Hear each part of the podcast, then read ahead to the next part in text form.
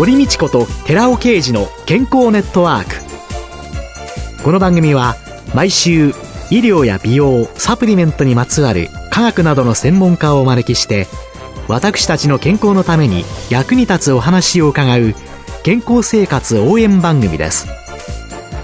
包摂体サプリメントと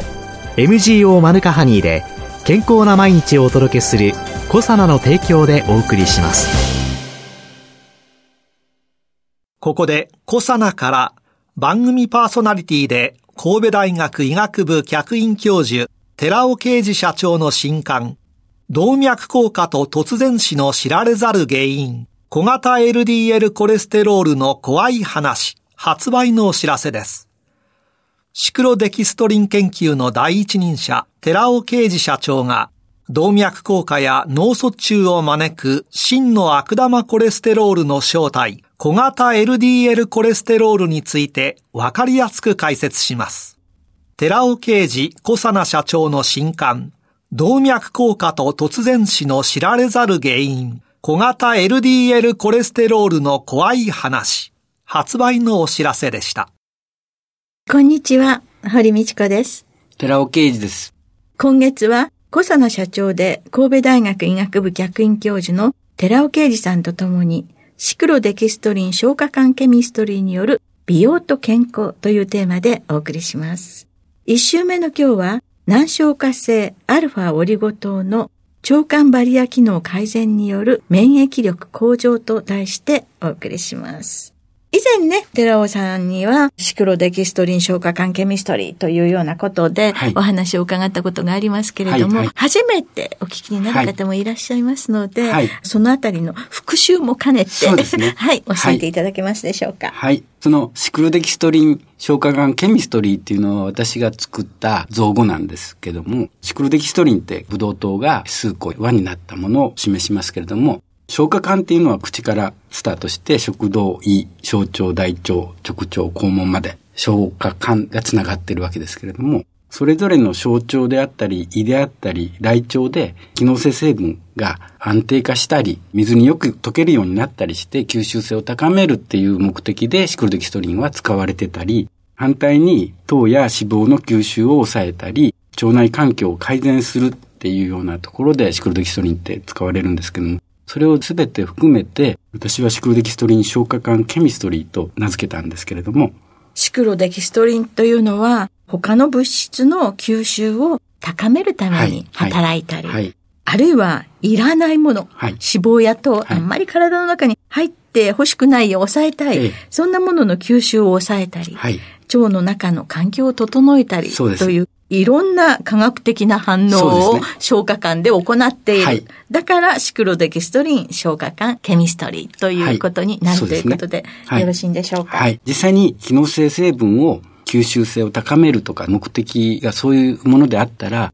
ガンマシクロデキストリンって言いまして、ブドウ糖の数がですね、8個輪になったものを使うと効果的だっていうのが分かってますし、一方で、ブドウ糖の数が6個のものをアルファシクロデキストリンと言いまして、日本語ではアルファオリゴ糖って言ってるんですけども、これを使うことによって脂肪とか糖の吸収を抑えるっていう効果を持っていたり、それから腸内環境を整えるっていうことが分かっていますので、今日はそのアルファオリゴ糖の方ですね。つまり糖の吸収とか脂肪の吸収を抑えるっていう方のシクロデキストリンを使ったお話をしたいんですけども、その中でこのアルファシクデキストリンが腸内環境を非常に改善しますよというお話に持っていきたいと思います。消化管ケミストリーというのの中で、はい、アルファオリゴ糖、私が今飲みました。はい。はい、さあ、それは食道を通って胃に行き、小腸に行き、大腸に行きって、その間どんな変化をしていくのでしょうか、ね、あの、一番大事なところは小腸なんですけども、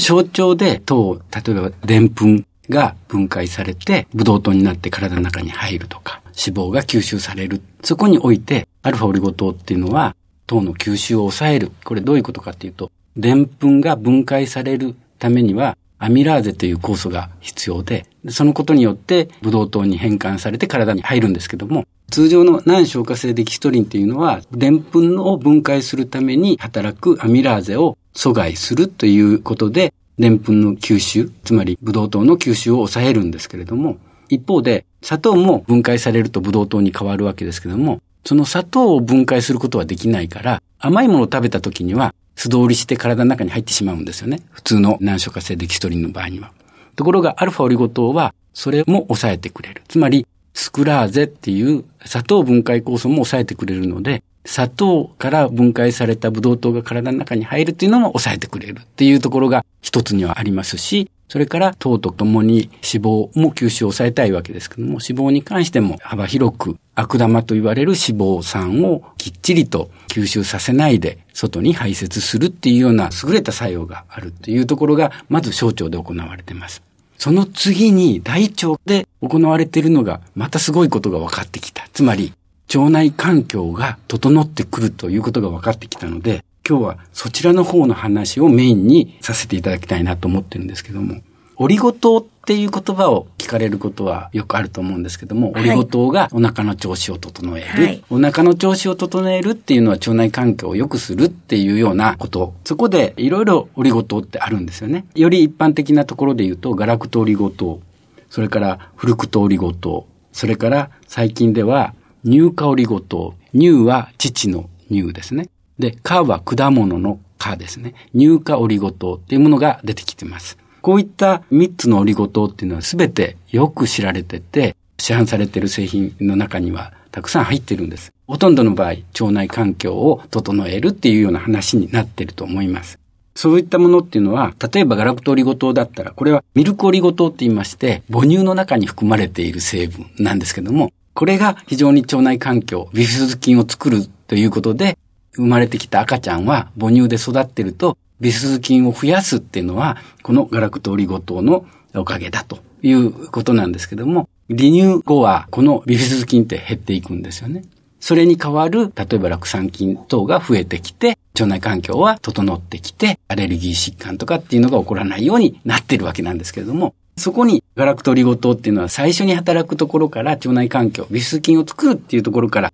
非常に有効なものだっていうことが分かってきている。で、このガラクトオリゴ糖っていうのはガラクトースがたくさん集まって最後にブドウ糖がくっついているものを示すわけです。で、一方でフルクトオリゴ糖っていうのは今度はフルクトース、加糖なんですけども、加糖がいくつも集まって、その端にブドウ糖がついて、それが混合物として存在してるんですけども、これがやはり腸内環境を整えるっていうことで注目されて広く使用されているもの。それから乳化オリゴ糖っていうのは組み合わせなんですね。ガラクトースと加糖と合わせてそこにブドウ糖がついている。こういったものっていうのは小腸の中では分解されないから、ちゃんと食物繊維として効いて、大腸に行って分解されて腸内環境を整えるっていうものなんですけども、それとアルファシクデキストリンはちょっと違ってまして、アルファシクデキストリンの場合にはすべてブドウ糖なんです。ブドウ糖は通常は小腸で分解されれば砂糖とか澱粉から分解されたブドウ糖はそのまま体の中に入るわけですけども、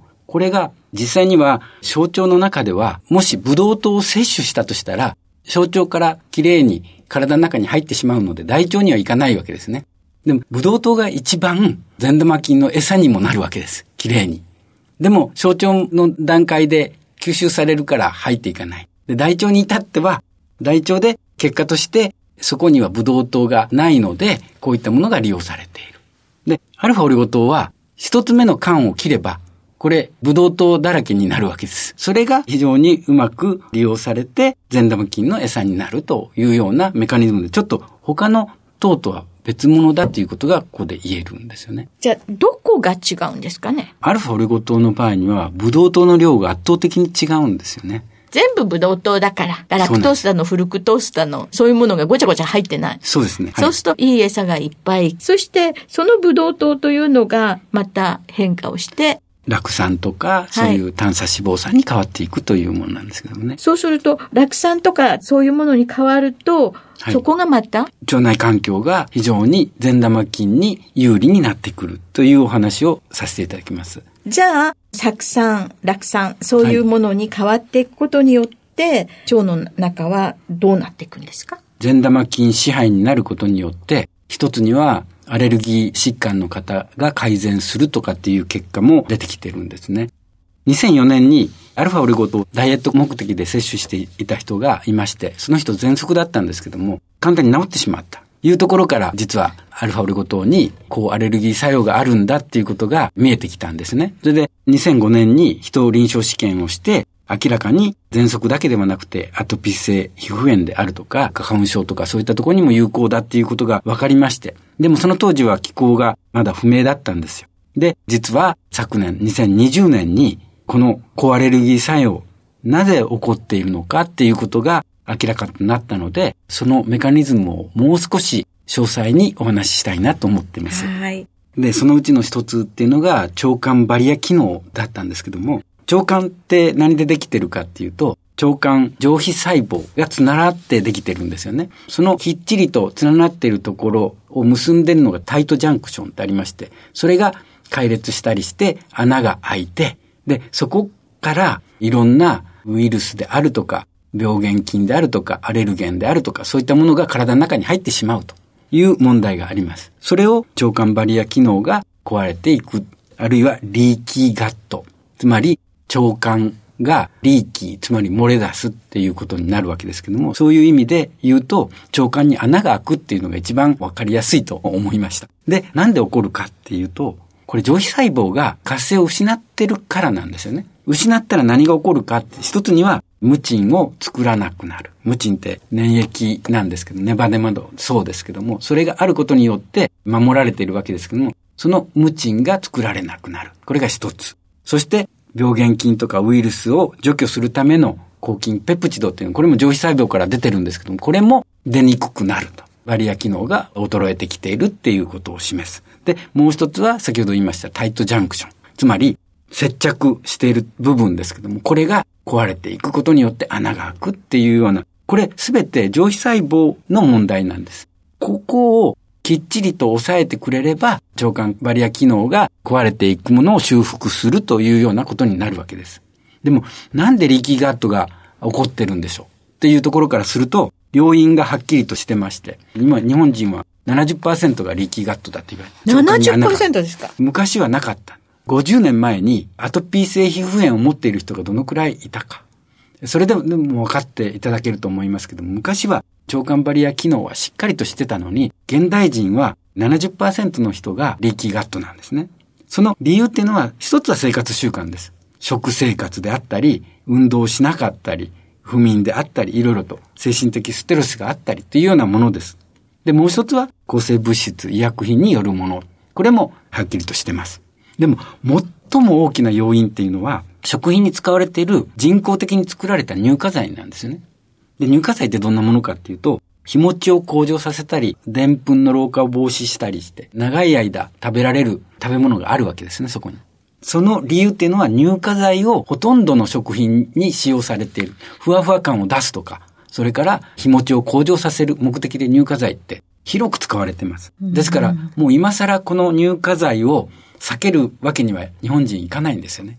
私たちの体っていうのはそもそも自分にとって不都合なものは体の中に入れないようにしようっていう、もうバリア機能がしっかりしてる。はいはい、ところが、そういう乳化剤などの使用のしすぎや、あるいは様々なお薬や、様々なストレス、はい、いろんなものが腸に穴を開けてしまうというか、ううリーキーガットが起こってきて、はい、無防備に入ってきてしまい、それが新たな現代病を引き起こしている。そうです。それを修復してくれる。修復する方法に、アルファオリゴ糖はぴったり合ってるんですね。これは二つの理由があります。はい。一つは、アルファオリゴ糖によって酪酸が作られるんです。はい。この酪酸っていうのは、腸管の上皮細胞、つまり膜を張っている腸管を形成している細胞ですけども、この細胞がすごく元気よくなるんです。酪酸はその上皮細胞のエネルギー源なんです。元気になると何が起こるかっていうと、粘液層を形成しているムチンもたくさん作れるようになるわけですね。膜を張ってくれるから、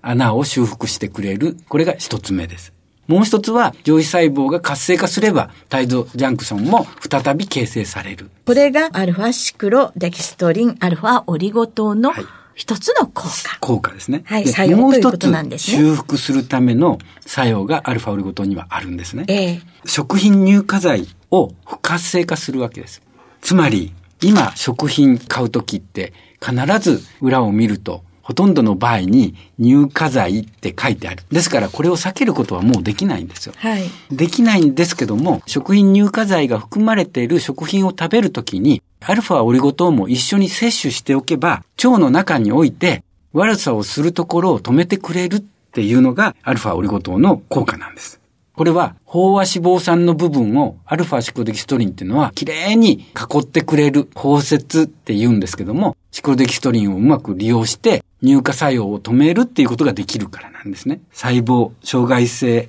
に対してアルファオリゴ糖が抑制するっていう効果なんですよね。つまり、これはシクロデキストリンっていう感情の構造を持ってるがために、飽和脂肪酸の油の部分を抑えてくれたから、結局乳化作用を消してくれて、結果として細胞毒性をなくしたという。ということで、これは明らかに包摂作用がうまく利用されて、乳化剤の問題点である細胞毒性を消してくれたという例なんですね。じゃあ、本日のお話を全部まとめていただきますと。はい、腸管バリア機能によって起こる問題って、今日はアレルギー疾患の話だけしましたけども、アレルギー疾患だけではなくて、自己免疫疾患とかいろんなところに対して、腸管のバリア機能が衰えている。つまり、リーキーガット。もっとわかりやすく言えば、腸管の穴が開く。こういう現象によっていろんな病気があるわけですけども、これに対して、腸管バリア機能をしっかりとさせてしまえば、免疫力は向上すると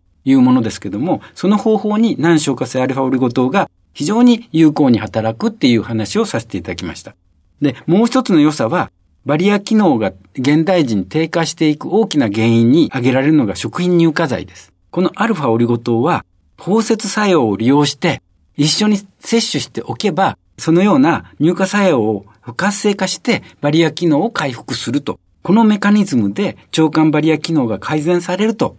結果としてアレルギーに対しても有効ですし、抗炎症にもなるし、免疫向上にもなるし、ウイルス感染するのを防ぐっていうことにもなるというようなお話です。はい、ありがとうございました。今週は小佐奈社長で神戸大学医学部客員教授の寺尾啓二さんとともにシクロデキストリン消化管ケミストリーによる美容と健康その第1回目難消化性アルファオリゴ糖の腸管バリア機能改善による免疫力向上と題してお送りしました。寺尾さんありがとうございました。来週もよろしくお願いします。ありがとうございました。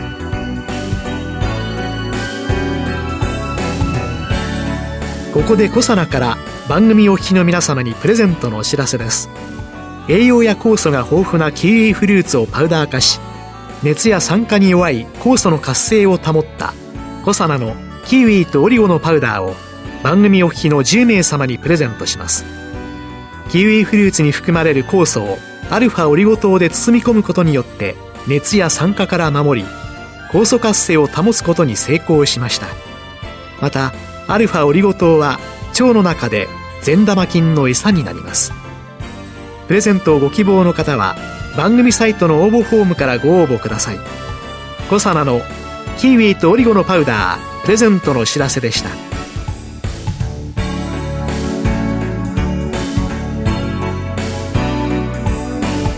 堀道子と寺尾啓二の健康ネットワークこの番組は包摂体サプリメントと MGO マヌカハニーで健康な毎日をお届けする「コサナの提供」でお送りしました。